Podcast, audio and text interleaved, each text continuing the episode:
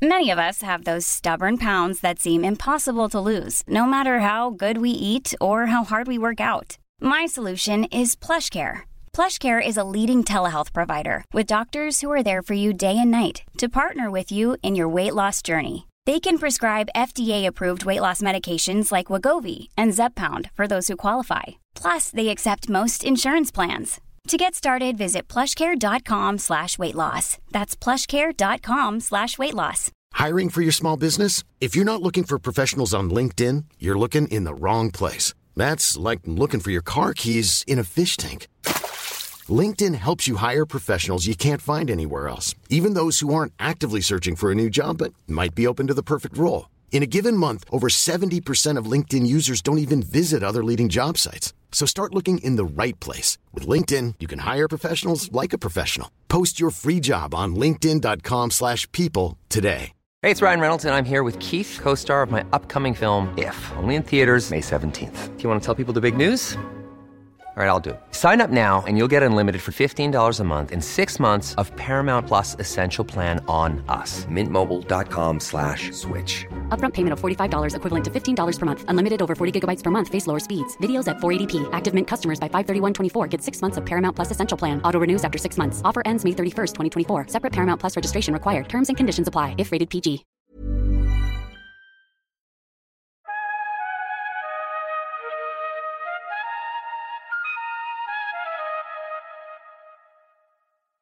Vi bygger samtliga processsteg i Boden. Vi ligger i elektrolysen, direktreduktionen och ståltillverkningen.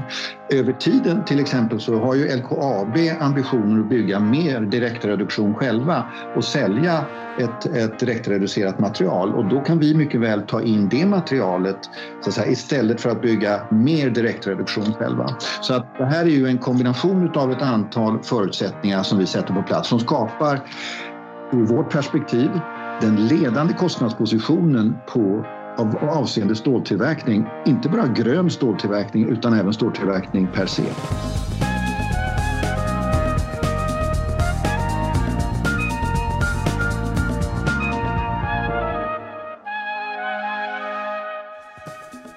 Hej och välkommen till veckans avsnitt av podden Allt du behöver veta om ny teknik. Jag heter Per Jonsson och den här veckan gästas vi av Sveriges nya industribyggare. Kalle Lagercrantz är affärsmannen som kom på idén att starta batteriföretaget Northvolt och det nya stålbolaget H två Green Steel.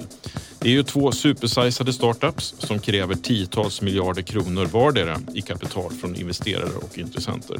Northvolt är redan igång och H två Green Steel ska starta inom kort. Kalle beskrivs som en person som vet hur man gör affärer, som har pengar och har högt ställda mål att bidra till ett mer hållbart samhälle. I det här avsnittet så kommer Kalle berätta om hur han blixtringde Northvolts vd Peter Carlsson mitt i natten och övertygade honom att lämna Tesla för att starta upp en svensk batteriproduktion med global marknad i sikte.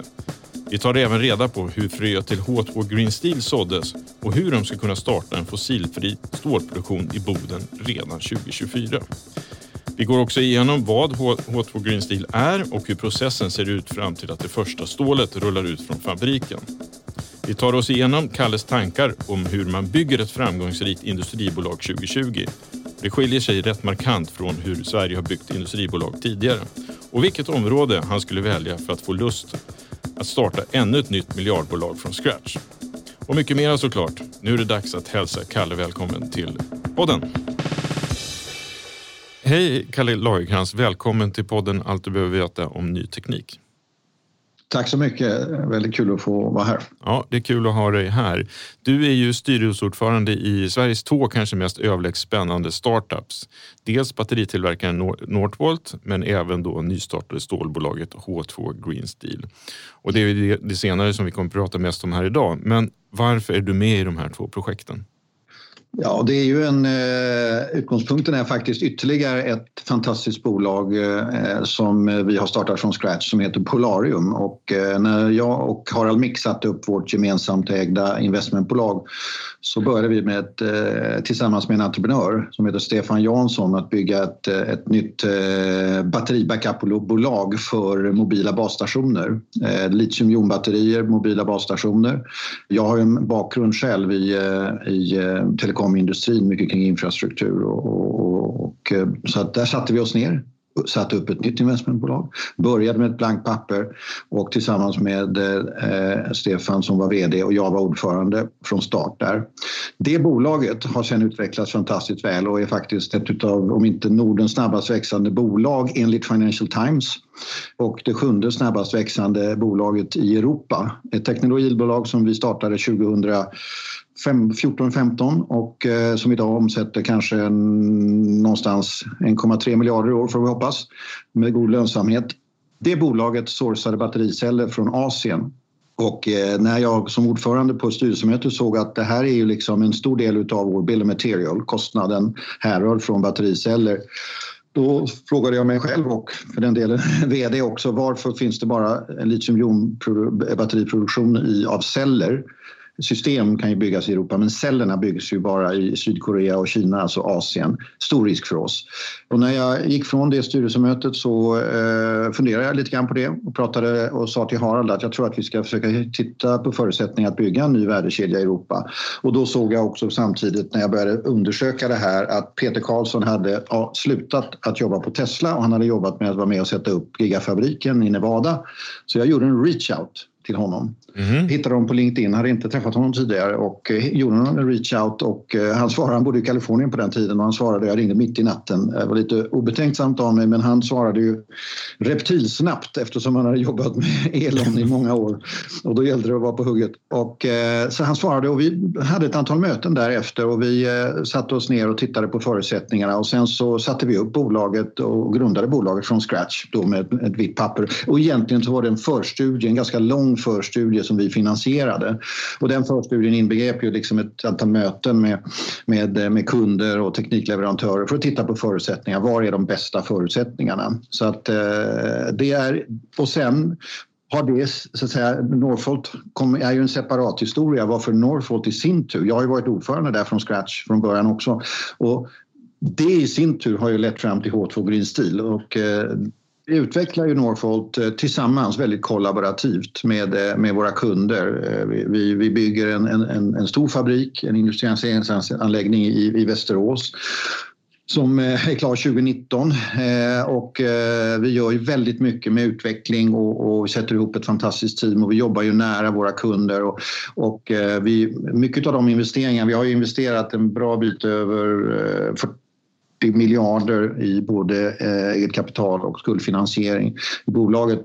Och det är den typen av stora investeringar som krävs för att få ner enhetskostnad och, och kunna liksom skapa en rationell eh, produktionsbas. Och det är två dimensioner. Det är att vara globalt kostnadsledande och då måste man sätta sig i rätt energigeografi genom att, givet att det är en energiintensiv industri. Och sen den här djupa vertikala integrationen så att vi skapar processuella förutsättningar. Och det är ju möjligt när man sätter en helt ny teknologi på plats, då kan man ju få ut effekten av det här. Så att kombinationen av den kostnadsledande, att vara kostnadsledande processuellt givet förutsättningarna med det energiintensiva, därför i Sverige, därför i norra Sverige med den storskaliga anläggningen och sen den gröna dimensionen av att bygga världens grönaste batteri. Det attraherade i sin tur bland annat då Volkswagen som idag är största ägare. Mm. Och när vi sen satt på ett styrelsemöte för ett år sedan drygt och Volkswagen berättade att elektrifieringen, och så har vi ju inte minst sett de senaste dagarna där vi har tagit ett antal nya kontrakt med, med Volkswagen och eh, Volkswagens elektrifieringsagenda har ju, är ju liksom i en extrem acceleration och eh, det är ju eh, tydligt att det, vi är ju en så att säga, stor och viktig pusselbit för den accelerationen. Men vad vi gjorde var att när de berättade om att elektrifieringen, den är liksom, it's a given. Det är en del av deras strategi. Men då kommer nästa våg utav, av så att säga decarbonisation för, för Volkswagen och, och, och hela transportsektorn. Det är ju det att man behöver ta ut C O två ur produkten och där finns ju väldigt mycket stål i transportindustrin. Mm. En bil består ungefär av ett ton stål och när det myntet trillade ner att här, man beskrev så här att vi, det är väldigt svårt därför att den existerande industrin supporterar inte den accelererade roadmap för decarbonisation av stål som vi skulle vilja se. Då trillade myntet ner hos mig och då så började vi undersöka hur, det här var för ett år sedan, så började vi undersöka, vi satte ett stort McKinsey-team i arbete för att titta på grundläggande förutsättningar för att bygga storskalig kommersiell ståltillverkning med den senaste teknologin, där både det disruptiva i att göra, så att säga, att inte göra det, så att säga, fossilbaserade stålet utan lyfta in vätgasen, och det kan jag komma tillbaka till och berätta om hur det funkar, men framförallt kombinationen av att sätta sig i rätt energigeografi, att flytta den här industrin så att den är, utgångspunkten är energigeografin som är då elektrifiering, inte kol och koks ner i kontinentaleuropa utan elektrifiering. Du skapar en extremt stark kostnadsposition och sen att du lyfter in det senaste av teknologin där också. Då blir det en reindustrialisering och den är i, för att täcka och skapa, egentligen för att kunna täcka de behov som kunderna har. Så därför är det nära samarbetet med kunderna igen är så relevant. Stora investeringar och en, en, en, en möjlighet för våra kunder att få det de har satt som extremt viktiga områden i deras långsiktiga strategi. Precis, men det här är ju också ett helt nytt sätt egentligen att bygga ny svensk basindustri på. Ja, ja, ja, det är min, min syn på det sättet. Alltså, tidigare har, vi, har det varit liksom väldigt mycket eh, för att säga, isolerat, och det har ju på något sätt varit att, kan man säga, en stålindustri idag, och det märkte vi när vi satt ner med kunderna, då frågade vi så här, nej, men det är helt omöjligt att få den här långsiktigheten, för man värnar väldigt kortsiktigt om sin egen lönsamhet och säger, säger köparna av, av, av stål, och så man, man hade inte alls ett kollaborativt tänk. Vi kom ju helt utifrån och gör det här med, med ett vitt papper, och jag tror ju att det här är ett nytt sätt att tänka, därför att storskaliga investeringar, reindustrialisering, där man behöver ställa om, och vi ställer ju om samhället så mycket i relation till det förnyelsebara samhället, och då behövs, behövs det här, det här kollaborativa samarbetet för att kunna finansiera, hitta rätt produkter, produkter som kunderna vill ha redan från början, så att det inte blir något, det, det får inte vara en spekulativ dimension, utan det är en gemensam dimension, alltså en, en gemensam utgångspunkt. Mycket transparens också. Jag tror väldigt mycket på transparens i värdekedjorna. Att öppet redovisa och, och möjliggöra för kunderna att känna en, en trygghet i relation till de värdekedjor som man sätter upp. I, faktiskt i alla dimensioner, C O två men också kostnader. Det är ju så att kunderna är intresserade av att vara med och utveckla värdekedjor som kan långsiktigt, där de känner en, har en lång, långsiktig avtal, då kan de i sin tur bygga och optimera värdekedjor för sina produkter. Så att det här gynnar ju alla delar av värdekedjan, men det, det vi kommer ifrån är ju inte alls det. Det är ju liksom den isolerade värdekedjan där du i hård konkurrens säljer en produkt och håller tillbaks. Du delar inte med dig, och det tror jag är lite grann en, en någonting av det gamla, och det moderna är mer av det samarbetsorienterade. Mm, det påminner lite om hur tech, de stora techbolagen har utvecklats och etablerat sig som globala jättar. Det är precis, och det har jag, jag ser väldigt mycket av det, och jag har inspirerats av det, och i grunden inspirerats av det som också är chipset-tillverkarna, det som är en foundry-plattform där man gör, liksom utvecklar chipset i, så att säga, i serier med med väldigt långa kontrakt, därför att det är så hög capex, alltså enorma investeringar för att bygga den här storskaligheten för att få ner enhetskostnaderna, för det är ju det också. Har du inte långsiktigheten så kan du aldrig göra de här stora kliven, och den befintliga industrin idag, till exempel i stålindustrin, de kommer ju ha svårt att göra det här, de här jättekliven, för de, balansräkningarna tynger ju dem, de levererar ju ett visst kassaflöde idag. Det är klart att hur ska du kunna finansiera en helt ny värdekedja? Det är väldigt svårt för dem. Och techindustrin är ett lysande exempel på det, där de öppnar upp och har ju väldigt öppna system. Därför att öppna system eller transparens och möjligheter att dra nytta utav och utveckla nya produkter på nya plattformar i digitala miljöer, det är ju någonting som verkligen liksom, det driver ju på utvecklingen i så många dimensioner. Och jag har ju sett det tidigare när jag har, jag har jobbat i telekomindustrin, och jag var med och satte upp Net for Mobility som är det, liksom, det största nätverksinfrastrukturbolaget. Jag var ordförande där från scratch. Och när vi satte upp det bolaget så gjorde vi det som ett gemensamt bolag mellan Telenor och Tele två. Och då var det som att vi byggde ett av de första fyra G-näten i världen då. Telia var också tidigt ute, men vi var väldigt tidiga. Det är vi ju inte alls med fem G nu, vilket jag tycker är väldigt, väldigt tråkigt. Men så är det i alla fall. Då var det fyra G, och då I efterhand så såg jag att de, när vi var ute där, och då visste vi ju inte hur, vilken typ av tjänster som vi skulle möjliggöra när vi byggde. Det här var ju många år sedan nu. Men idag när man tittar tillbaka och när man ser liksom ett sånt här, alltså när du väl lägger en ny plattform på plats så skapar det så enormt mycket möjligheter för utveckling. Så att det här är för mig ett, ett, en, en, ett tänk, det kollaborativa, jobba ihop, sänka capexen, ta teknologistegen eh, tidigt, möjliggör väldigt mycket. Ja, du, innan vi går vidare så kan jag säga, jag gjorde lite research på dig eh, och liksom, ja, men vad är din personlighet lite grann, och det sammansmälter i de här meningarna. Då Kalle, han är en otroligt sympatisk människa som har pengar och vet hur man gör affärer. Men som har högre ställda mål än så, och det bidrar till utvecklingen av ett mer hållbart samhälle. Han har med Northvolt och H två G S läst av kartan helt rätt. Vad säger du om det här? Ja, det är väldigt trevliga ord och jag är glad för den som, som säger dem.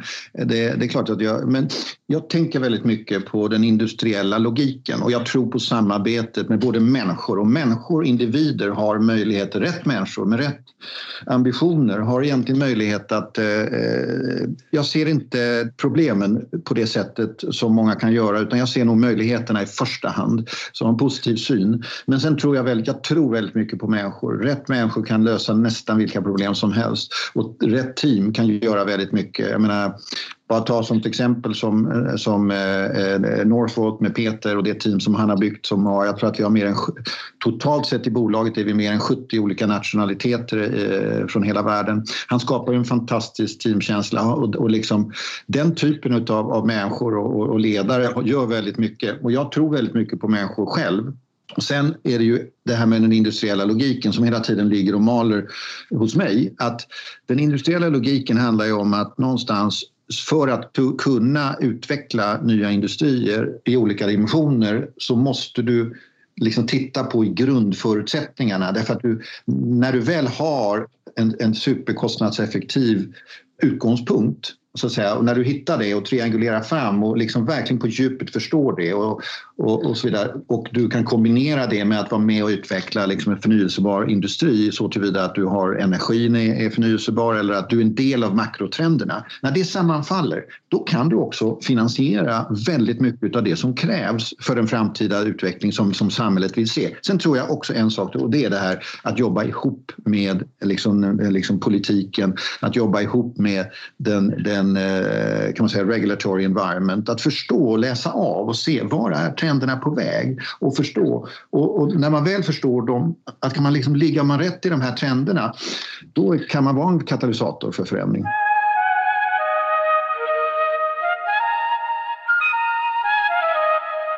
Innan vi går vidare, kan inte du bara kort berätta vad, vad H två Green Steel eller då H två G S som det också kallas för, vad, vad är det för någonting? Om du skulle beskriva det i någon form av hisspitch. För mig är det, är det, ska vi säga, det är tre, kan man säga, tre pillars, tycker jag, av, av konkurrenskraft. Och, och eh, i grunden så är det ju, en, liksom basen är ju att vi behöver utveckla en, en nya värdekedjor eh, i, för att reindustrialisera. Stålet står för en väldigt stor andel av världens utsläpp idag. Och vi behöver någonstans trycka på för den här förändringen. Och då tror ju vi och jag att förutsättningarna är väldigt goda när du börjar med den här, liksom det här vita pappret och du sätter upp förutsättningarna från scratch. Och då är det de här tre pillars. Det ena är det att vi, du, ska, du måste placera, kan man säga, om du har möjlighet att jobba utan något, utan legacy, utan något, någon historik. Då har du liksom inte brutna värdekedjor så tillvida att du flyttar material från ett ställe till ett annat och förlorar i konkurrenskraft där. Du kan bygga, du kan placera alla processstegen gemensamt. Och det är lite grann, man kan säga, den amerikanska minimilrevolutionen som har varit. Och det är ju liksom att man har en extremt effektiv teknologi med där man och hanterar egentligen produkterna i ståltillverkningen utan några avbrott och utan heller att du kyler av, utan du har liksom varmt material genom alla processstegen. Och det kan du bygga en väldigt effektiv värdekedja. Så den här tanken om att du kan bygga en väldigt effektiv värdekedja. Och sen har du nästa dimension på det här. Det är inte bara en produktionsvärdekedja som är liksom industri fyra punkt noll som inte har utvecklats i Europa på väldigt, väldigt lång tid. Alltså att sätta den senaste teknologin på plats.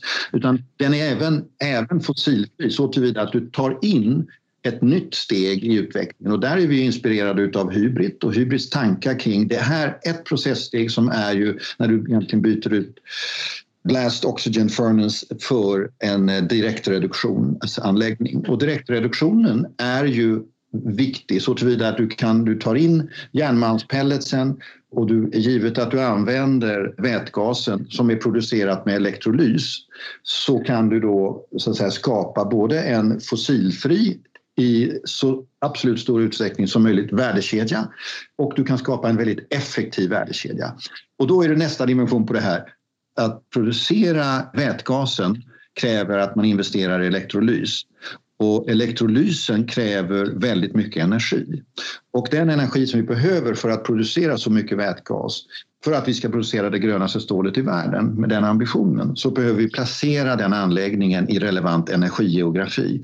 Där den både är så lågt prissatt så att du får stor konkurrenskraft, men också att den är så starkt, så att säga, att den är så fossilfri så tillvida att den är att det är, som vi nu när vi, när vi placerar fabriken i, i Boden så är det ju så att vi har väldigt mycket vattenkraft. Och därmed så har vi ett lågt energipris och vi har en fossilfri energi som vi använder. Och då har vi en väldigt bra utgångspunkt för det gröna stålet men också för en väldigt attraktiv kostnadsstruktur. Och sen implementerar vi hela det här som jag säger downstream, men själva ståltillverkningsprocessen, den blir extremt mycket mer effektiv. Någonstans i storleksordningen, och det är ju kan man säga, det är utmanande för konkurrenterna, men vi tror ju någonstans att man kanske hela kommer ha en labor efficiency i vår stålproduktion som kanske är upp till, upp till fem gånger bättre än vad existerande stålverk i Europa har. Mm. Ett något av snitt. Så att labor efficiency och produktionseffektivitet, men också att man för in digitaliseringen och du kan jobba med digital twins i, så du skapar mycket högre kvalitetsparametrar. Det har du ju möjlighet att göra när du investerar i den här nya teknologin. Så att de här dimensionerna av konkurrenskraft som vi får in i de här olika processstegen är jätterelevanta. Men vi bygger samtliga processsteg i Boden, vi ligger elektrolysen, direktreduktionen och ståltillverkningen. Över tiden till exempel så har ju L K A B ambitioner att bygga mer direktreduktion själva och sälja ett, ett direktreducerat material. Och då kan vi mycket väl ta in det materialet så att säga, istället för att bygga mer direktreduktion själva. Så att det här är ju en kombination av ett antal förutsättningar som vi sätter på plats som skapar ur vårt perspektiv den ledande kostnadspositionen på, av, avseende ståltillverkning, inte bara grön ståltillverkning utan även ståltillverkning per se. Imagine the softest sheets you've ever felt. Now imagine them getting even softer over time. That's what you'll feel with Boll and Branch's organic cotton sheets. In a recent customer survey, ninety-six percent replied that Boll and Branch sheets get softer with every wash. Start getting your best night's sleep in these sheets that get softer and softer for years to come. Try their sheets with a thirty night guarantee. Plus, get fifteen percent off your first order at boll and branch dot com. Code BUTTERY. Exclusions apply. See site for details. Many of us have those stubborn pounds that seem impossible to lose, no matter how good we eat or how hard we work out. My solution is PlushCare. PlushCare is a leading telehealth provider with doctors who are there for you day and night to partner with you in your weight loss journey. They can prescribe F D A-approved weight loss medications like Wegovy and Zepbound for those who qualify. Plus, they accept most insurance plans. To get started, visit plushcare.com slash weight loss. That's plushcare.com slash weight loss. Hiring for your small business? If you're not looking for professionals on LinkedIn, you're looking in the wrong place. That's like looking for your car keys in a fish tank. LinkedIn helps you hire professionals you can't find anywhere else, even those who aren't actively searching for a new job but might be open to the perfect role. In a given month, over seventy percent of LinkedIn users don't even visit other leading job sites. So start looking in the right place. With LinkedIn, you can hire professionals like a professional. Post your free job on linkedin.com slash people today. Hey, it's Ryan Reynolds, and I'm here with Keith, co-star of my upcoming film, If, only in theaters May seventeenth. Do you want to tell people the big news?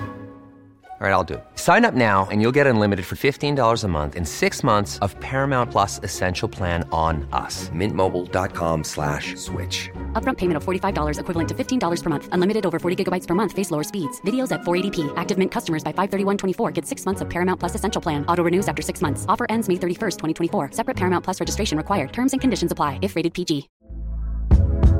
Hey there, it's Michelle Norris. I'm host of a podcast called Your Mama's Kitchen. When I travel, I'm usually looking for a way to find a taste of home when I'm not at home. And one of the things I love to do when I am at home is entertain. And Airbnb allows me to do that. When I was in California recently, I rented a house that had a great kitchen. And when we were sitting around the table, we're all thinking, we're in someone else's house. Someone could be in all of our homes as well.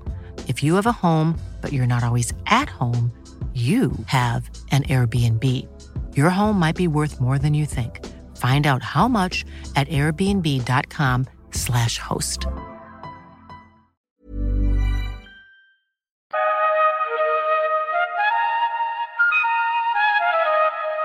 Ni, ni ska ju då starta storskalig tillverkning av fossilfritt stål i norra Svartbyn utanför Boden, och produktionen ska då vara igång tjugo tjugofyra.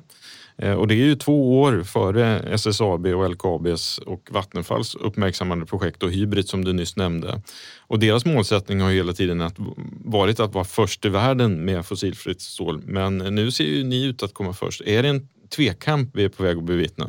Nej, alltså jag tror vi kompletterar varandra på ett jättebra sätt och, och, och inspireras, i alla fall inspireras vi jättemycket av dem, och, och, och jag tycker att man, man ska bara hatten av för det som, som de har gjort när de har liksom tagit ett kliv fram och påvisat att det är möjligt att göra den här typen av utveckling som kommer att ha en sån viktig, spela en sån viktig roll för klimatomställningen. Jag tycker det är storartat, och jag ser att vi kompletterar varandra. Mycket av de produkterna som vi eh, kommer att, att tillverka är eh, produkter som idag S S A B inte tillverkar alls, utan det här är ju väldigt mycket mot bilindustrin och, och mot eh, white goods och, och så vidare. Så att den typen av, jag tror att vi kompletterar varandra på ett sätt. Sen kan man tala om vem, så att säga, att vad vi gör isolerat är ju att vi, så att säga, kommer ju att skala upp för kommersiella volymer tidigt, så att säga, enligt vår plan. Och medan HYBRIT kommer ju också, de kommer ju vara väldigt tidigt ute, vad jag har förstått, med, med sitt material. Sen i vilka volymer och så vidare, det, det vet inte jag riktigt. Men jag ser inte det som den här tvekampen på ett sätt, utan den här marknaden är så enormt stor. Så stålmarknaden är ju en, en, en global marknad, och det är ju en, en marknad som kommer att kräva omställning under så jättelång tid. Därför att eh, det är så stora, om vi säger, eh, alltså tillgångar i form utav, av eh, i dagsläget existerande ståltillverkningsindustrier som behöver ställas om. Och det är då som så att den här möjligheten för Sverige, i norra Sverige, att dra nytta utav den lokala järnmalmen och sen flytta, givet elektrifieringen så blir logiken att vi flyttar tillverkningen där den ska vara. Och det tror jag, där kan vi bidra. Mm. Men kampen tror jag snarare är att, att jag ser det snarare som att jag hoppas att vi kan vara parhästar. I, men, men det kanske blir någon form av tårta ifall det är först i alla fall. Ja, vi får hoppas på många tårtor. Ja.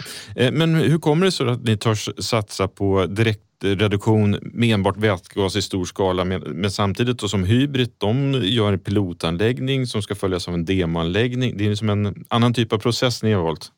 Absolut, och det är en jätte, jätterelevant fråga, och eh, vi har ju valt att sätta oss med, liksom, egentligen tillsammans med de existerande leverantörerna utav de olika processstegen. Bland annat så har vi S M S-group som är den ledande teknologi, stålteknologitillverkaren, en tysk leverantör som är ledande i världen.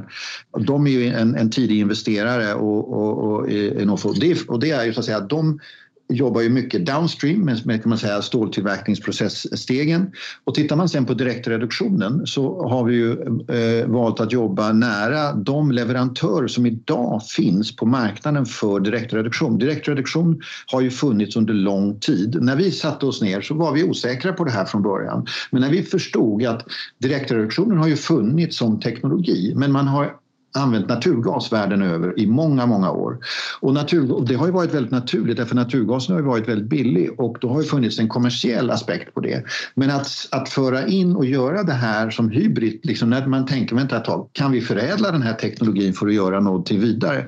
Och det var ju det hybrid har, så att säga, det är det spåret man har gått in på. Då, när vi sen tittade på det så sa vi, de existerande teknologileverantörerna, det finns ju till exempel Midrex eller, eller Energiron och Hyl. De har ju alla teknologin. Men när vi satte oss ner med dem så såg vi att de hade förutsättningar för att kunna göra en liksom, teknologiförändring i linje med vad vi ville ha. Om vi satte oss med dem och gav dem kom, de, så att säga, och etablerade de kommersiella förutsättningarna. Så att jag tror att det här är mer en förflyttning från, utifrån ett kommersiellt perspektiv än ett så jättestort steg teknologimässigt. Och det verifierar ju vi idag just eh, som, som vi, eh, när vi nu sätter ihop hela värdekedjan med de teknologileverantörer där de i sin tur med sin erfarenhet kring att bygga direktreduktion kommer ta ett liknande ansvar i relation till det vi bygger. Men betyder det då att ni inte kommer behöva utveckla så mycket egen teknik eller egna innovationer för att ni ska lyckas med ett projekt utan det mesta finns att köpa? Jättebra fråga och det, då kan jag gå tillbaka till Northvolt egentligen och säga vad vi gjorde på Northvolt var vi, och det sa jag från början där nere, vi utvecklar inte ny teknologi utan vi kommersialiserar existerande teknologi i stor skala i rätt, med rätt förutsättningar och med rätt kunder. När, vad vi kommer att göra med H två Green Steel är att vi tar de existerande teknologiförutsättningarna som finns i alla olika processsteg, jobbar tajt ihop med våra leverantörer och tar den existerande teknologin som de har och de, som de tar ansvar för, implementerar och kommersialiserar. Så att vi, vi är inte ute efter att utveckla teknologi utan vi är ett bolag som kommersialiserar existerande teknologi i nära samarbete med teknologileverantörer. Mm. Ni har ju fått mark och det finns en flygplats i närheten och nu, nu saknas liksom bara sladden in till själva verksamheten. Liksom, hur, hur, hur ska ni få tillgång med el som täcker era behov? Nej, men och det här, här är det, krävs det ju ett nära samarbete med, med många olika så att säga, krafter i, i, i samhället. Och, och både, så att säga, vi, vi behöver ju väldigt mycket el. Det finns väldigt mycket el i området men det behöver också byggas fram ledningar till eh, området. Och det området kring Svartbyn är ju en knutpunkt för det nät som finns i, i norra Sverige. Och där jobbar vi med många parter just för att få till eh, så mycket effekt som vi behöver. Över tiden tror vi att vi har all, alla de förutsättningarna som krävs. Men det är också att det ska kunna ske så fort som möjligt. Och det kan man säga, det, det kan ju vara en begränsande faktor för oss. Vi har väldigt goda erfarenheter av det vi har gjort i Västerbotten kring Skellefteå. Där vi både tillståndsmässigt generellt sett har, har fått tillstånd och jobbat väldigt nära Länsstyrelsen. Och de initiala dialogerna vi har med Länsstyrelsen i Norrbotten tycker jag är, är fantastiskt bra också. Där jag ser att man, vi jobbar ihop och vi tar ett gemensamt ansvar för en omställning av vårt samhälle och då krävs det att vi tittar fokuserat, att vi, vi liksom är, är, ser på problemställningarna och hittar gemensamma lösningar. Och det inkluderar energi och det inkluderar självklart olika typer av tillstånd för etableringen utav, av anläggningen också. Mm. Hur stort effektbehov kommer ni ha? Vi kommer stegvis eh, ha ett, ett effektbehov som går upp eh, över eh, en gigawatt.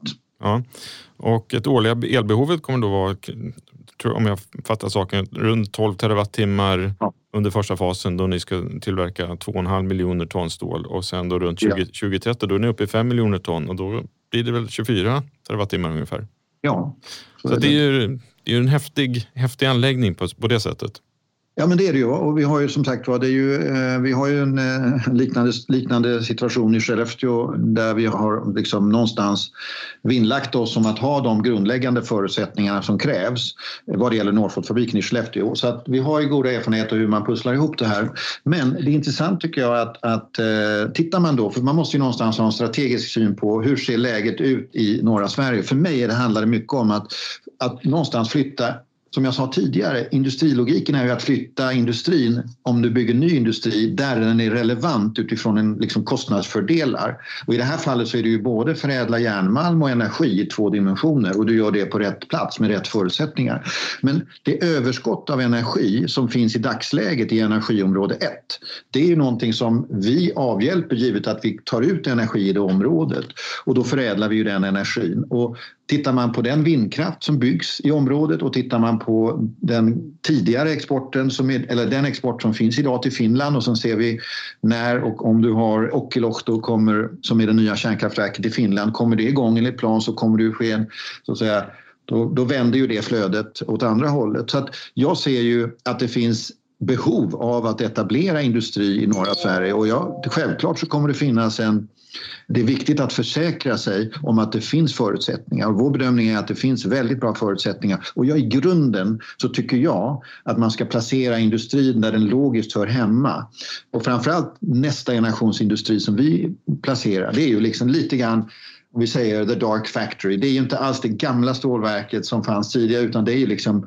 det väldigt, väldigt optimerade och, och highly automated, så, så, så att säga, den typen av produktionsplattform som behövs för att skapa kostnadseffektivitet.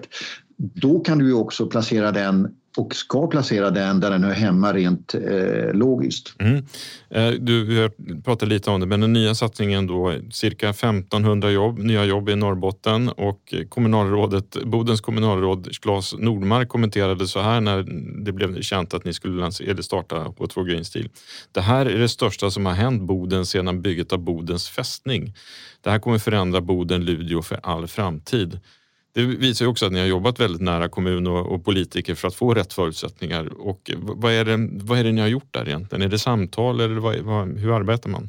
Jag har haft en väldigt bra dialog under en längre tid för att liksom någonstans, och jag, det har varit en, en fantastiskt fin dialog med, med både Luleå och Boden, ska jag säga, liksom egentligen hela regionen. Och det är ju just kring de här, lite grann det jag har berört tidigare, att, att just att, att jobba ihop och, och se de gemensamma förutsättningarna, och någonstans också se att, att om man har rätt utgångspunkt så kan det här betyda väldigt, väldigt mycket för, för Boden.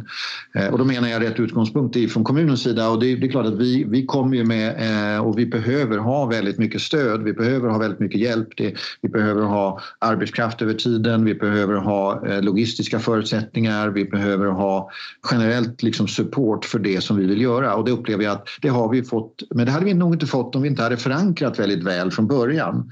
Alltså förankra både vad vi vill göra, men också förankra hur vi jobbar med liksom rätt, eh, och vi, också, vi kom ju med lite grann med ett blankt papper, vilket är också intressant ifrån, det är inte så att vi ställer om en, en existerande anläggning och, och, och det liksom, kan finnas vissa problem med det, utan jag tror att det, det är väldigt mycket av det nya och det nya, det som jag kallar för reindustrialiseringen, att vara med där tror jag har varit väldigt attraktivt för, för de här kommunerna. Mm. Vi har pratat lite om vätgas också, men hur, hur ser planerna ut för att lagra vätgasen, och hur stort lagringsbehov tror jag att ni kommer att ha? Vår processuella setup bygger ju mer på en, en kontinuerlig produktion. Alltså det är vår, och det är därför skiljer vi oss lite grann från att liksom, det är inte så att vi, vi variationen, intermittensen i, i pris för el och sen möjligheten att liksom köra en elektrolys och tillverka vätgas när du har väldigt låga priser, det är ju en, en, en affär i sig, och det kommer ju appliceras tror jag på många olika typer utav, av affärs eh, så att säga, eh, i många olika affärer. Det kan ju vara, handla om förnyelsebar energiproduktion där du har en vätgasanläggning, där du har en elektrolysör och en vätgasproduktion, och sen kan du använda vätgasen när det, liksom, när det inte blåser, men det blåser väldigt mycket och låga priser, så, så, så producerar du vätgas. Och det, det kan man säga, så, så jobbar inte vi, utan vi kommer att ha en kontinuerlig produktion av där vi kör elektrolysörerna väldigt jämnt, och sen producerar vi vätgas i ett jämnt flöde som går in i direktreduktionen. Och det jämna flödet av direktreduktionsproduktion, och där, där pelletsen går in också, fortsätter sen ut i alla våra downstream-steg där vi både har varm- och kallvalsning och hela vägen fram till slutprodukten. Och det här skapar en väldig processuell effektivitet.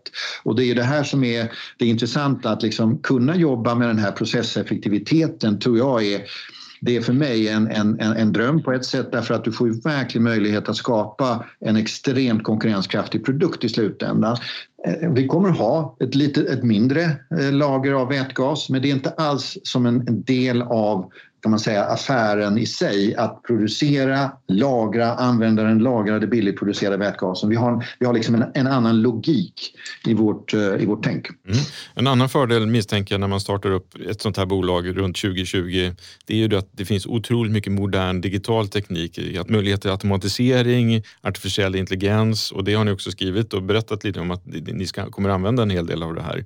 Kan, kan du beskriva i vilka delar det här ger en enorm fördel jämfört med ett gammalt äldre ståltillverkningsbolag exempelvis? Ja, absolut. Vi har exempel, ja men ta Digital Twins till exempel, va, som jag tycker är en, det är ju ett, ett sätt att liksom någonstans finnas med produkten från, från egentligen absoluta första atomen till den färdiga stålprodukten i, i, som går ut till kunden. Och det, om du, när du har möjlighet att följa, det gör vi, ta, ta Northvolt som exempel, där jobbar vi också väldigt mycket med Digital Twins, och det skapar ju förutsättningar att veta exakt när produceras en battericell, och du kan följa, du vet när den gjorde, var det något problem i produktionen, så vet du också att den produceras vid det exakta tillfället. Du har en digital, så att säga, som vi säger, en digital twin som du kan verifiera exakt hur såg det ut givet de här förutsättningarna, och så vet du exakt när den går ut, du vet var den finns hela vägen genom alla typer av processsteg. Skapar ju enorma fördelar.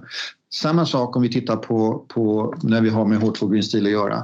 Kvalitetsparametrarna, liksom att, att kunna veta vad, vilka delar av en produktion. För det är ju så att du har ett, en viss scrap därför att produktionen inte har gått till hundra procent. Tidigare har man inte vetat. Du har vetat att det är långa sjok av produktion du är tvungen att ta ut, har jag förstått. Men istället har du möjlighet när du nu kan föra in en digital twin-struktur i det här. Då vet du att vid varje given, så att säga, produktions... tidsenhet, så vet här producerar, då, då kan du följa den exakt, var är den i hela processen, och om du sen behöver ta ut någonting så kan du göra det med en väldigt liksom en kirurgisk precision, så du får en mycket högre yield i hela flödet givet att du använder den typen av modellering.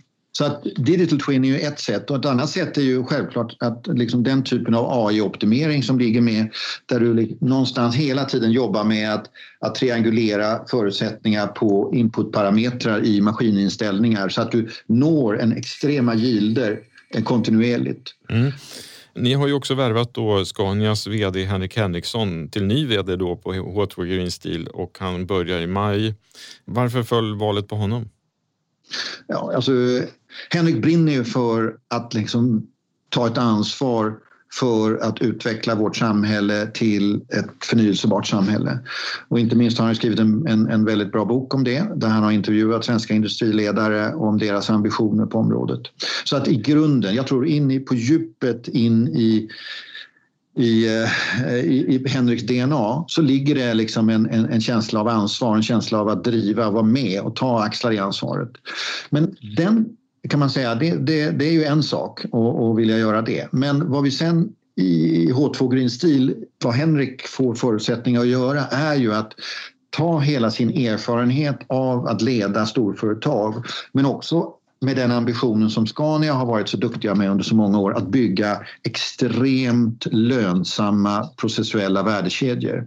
Det handlar om modularitet, det handlar om olika typer av, av effektivitets liksom, ambitioner längs alla värdekedjor. Har ju alltid varit väldigt framåtlutade, och det, det finns liksom, det är ett D N A för Scania, och som jag har extremt stor respekt för, och jag, jag har ju känner ju många av dem som jobbar på Scania, och jag vet ju hur de, med vilken ambition man har, men också vilken, vilken lönsamhet man producerar sina, i det här fallet lastbilar, och hur man har genom åren haft eh, levererat en högre lönsamhet än, än många av eh, sina konkurrenter. Så den kombinationen av det förnyelsebara fokuset och den, det intresset för och drivet för att optimera värdekedjor, det tror jag är den absolut bästa kombinationen, och därför är det fantastiskt att Henrik har valt att komma in och att han börjar den första maj. Första maj ja. Men det, ja. det, är, det är ju en helgdag också.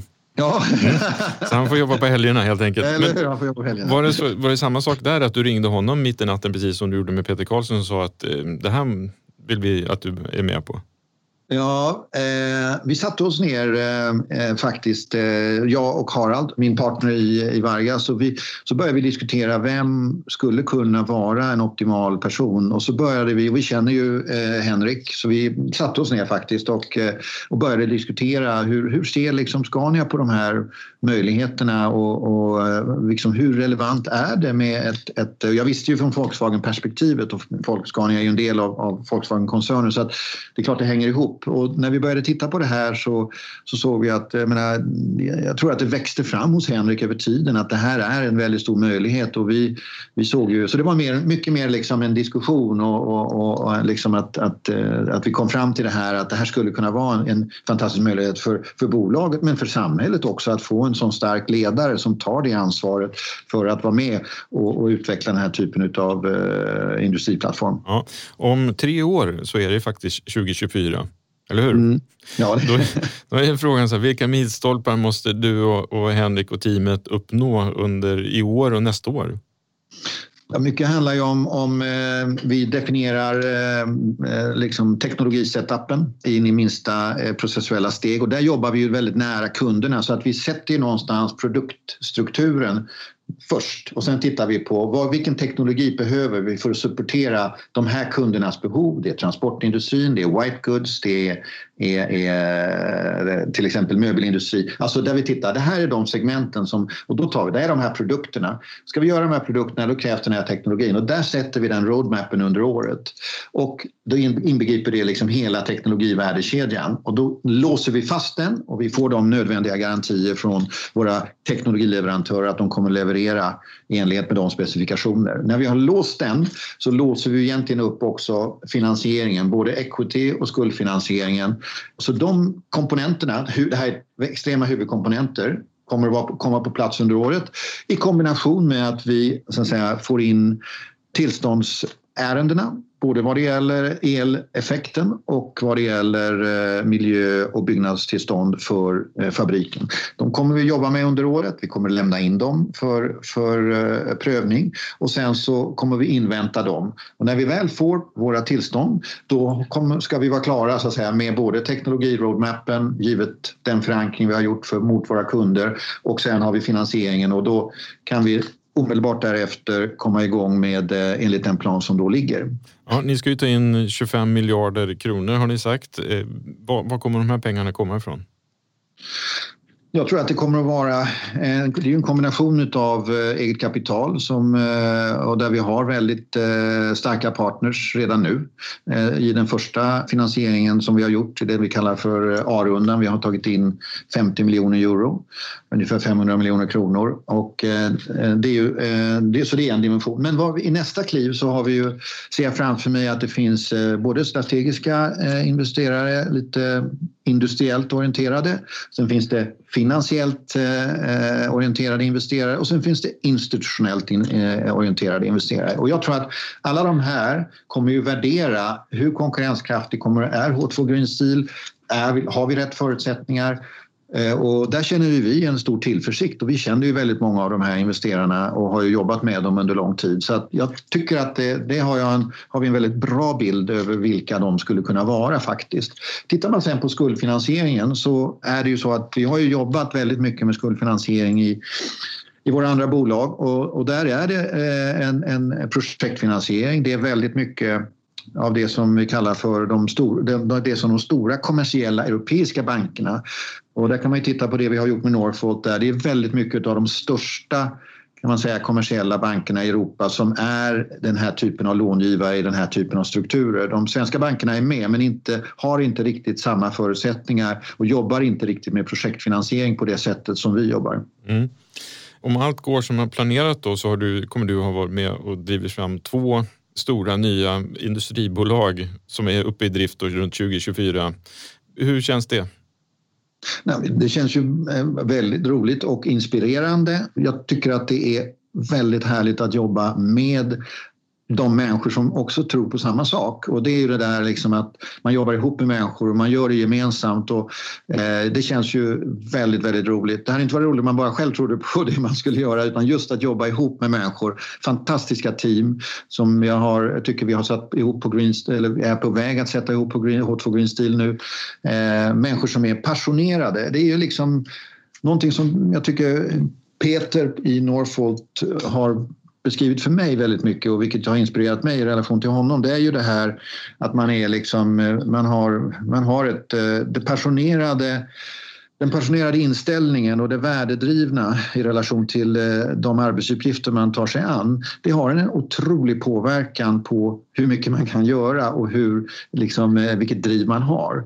Och eh, att vara liksom mission driven, det kan man ju tycka är en klyscha i sig, men det ligger väldigt mycket i det. Och det är därför den nya industrin har förutsättningar att växa fram. Därför att lite grann, du tar det vita pappret, du gör det som är optimalt, du jobbar med de megatrenderna, du har, du har liksom ingen...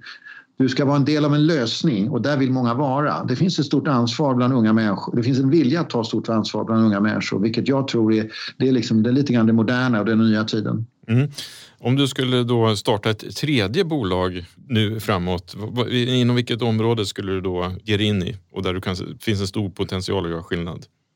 Alltså det vi talar om, det vi har, vi, nu har vi inte hunnit prata om så mycket, men om man tar de här två, både Northvolt och H två Green Steel, så är de också strategiskt viktiga för Europa på ett sätt. Det här med att man vill driva en industriutveckling som är förnyelsebar, men man vill också driva, har ju sin extremt höga mål vad det gäller så att säga, den, att omställningen ska ske så fort som möjligt. Så det handlar ju någonstans om att man pratar om carbon border tax, att man ska liksom stänga ut det. Det här är ju en regionalisering av värdekedjor också. Det handlar inte om att importera kinesiskt stål och därmed underminera vår egen långsiktiga konkurrenskraft, utan någonstans handlar det om att create a level playing field, och ska vi kunna vara ambitiösa på vår miljöagenda, då krävs den här typen. Så att den här kraften som ligger i det regionala, att, så att säga, säkra värdekedjor utifrån ett Europaperspektiv. Det är ju väldigt mycket på batterisidan, är ju fantastiskt mycket där. Det är ju strategiskt relevant för den europeiska, bland annat bilindustrin. Det ser vi inte minst på Volkswagen och deras engagemang i Northvolt och allt det vi gör med dem. Volkswagen som är en av världens största biltillverkare. Även B M W jobbar vi med vad det gäller Northvolt. Men tittar vi sen på stålindustrin så är det lite grann samma sak där. Det här är regionalt relevant. Alltså att vara tidigt ute och att liksom bygga de här värdekedjorna som är framtidens värdekedjor. Och då kommer nästa, det är slutfasen på det, det är att ni ser vi ju nu här. Jag har tänkt på det här under en längre tid, men jag har inte gjort någonting än. Det handlar ju om chipset och det är om halvledarindustrin. Och eh, halvledare och kommer ju vara en, en, en så att säga, insatsvara mm. över lång, lång, lång, lång tid som kommer att behövas. Och att den kommer att bli mycket mer regionalt baserad. Och den kommer att vara en, en, eh, någonting som eh, jag tror kommer att f- vara intressant över, eh, så att säga, att investera i och sätta upp värdekedjor. Kan lite för lite om det själv, men eh, jag tror att det, det behövs för att säkra framförallt ett E U ur ett europeiskt perspektiv. Okej, så vi kommer inte se ett nytt halvledarbolag där du är grundare? Nej, ja, det, ja, det är väl det, det vet vi inte än, men, men jag tycker det är intressant i alla fall. Ja, men det är intressant. Vi såg ju just Scania gick ut här för någon vecka sedan och sa liksom att deras produktion är hotad på grund av halvledarbrist just nu. Ja, nej, men så är det ju. Och jag tror ju att jag, jag skulle gärna sätta mig ner och, och med, med några av dem som är, eh, om, det, om det skulle vara så över tiden, mm. att, att eh, därför att jag tror att det finns en, en, en logik att, att, att adressera hela den värdekedjan också. Ja. Stort tack, Kalle, för att du kom och ställde upp i podden. Tack för att jag fick vara med. Tack för att du lyssnade på veckans avsnitt. Vill du veta mer om Northvolt och H två Green Steel eller om produktion av fossilfritt stål? Ja, då finns det massor med artiklar att läsa på nyteknik punkt se. Vi är som vanligt tillbaka nästa vecka. Hej då!